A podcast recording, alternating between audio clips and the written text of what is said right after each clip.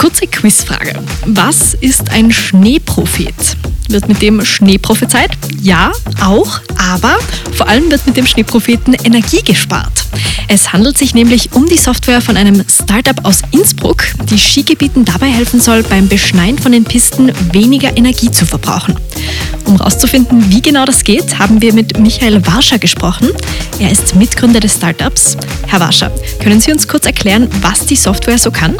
Die Skigebiete können mit, mit unserem System quasi ihre Planung verbessern. Also sie können schauen, kommt jetzt da ein gutes Zeitfenster zum Beschneien, also von den Wetterbedingungen her, es ist kalt genug und auch ganz wichtig, ähm, der Schnee, den ich da jetzt erzeuge, bleibt der dann auch liegen die nächsten zwei Wochen oder wird es nochmal warm oder schmilzt der wieder weg? Wir sind quasi ein Entscheidungsunterstützungssystem. Also mit diesen Informationen können Sie dann diese Entscheidung treffen, ob Sie jetzt beschneiden an dem bestimmten Tag oder nicht. Und wie funktioniert das technisch?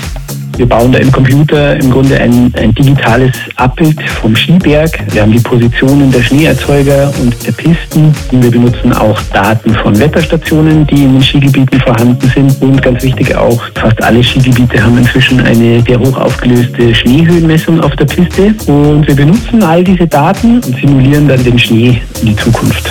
Okay, deswegen auch das Prophet im Namen. Und wie hilft die Software dann konkret den Skigebieten Energie und auch Wasser zu sparen?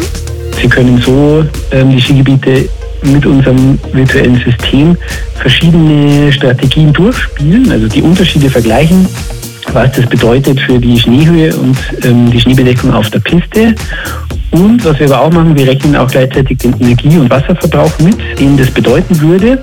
Und so können Sie quasi eine Abschätzung machen, ob sich das jetzt lohnt, da zu beschneien oder nicht, wie viel Sie einsparen könnten. Und 10, 20 Prozent Einsparung an Wasser und Energie sind da in der Regel noch drin.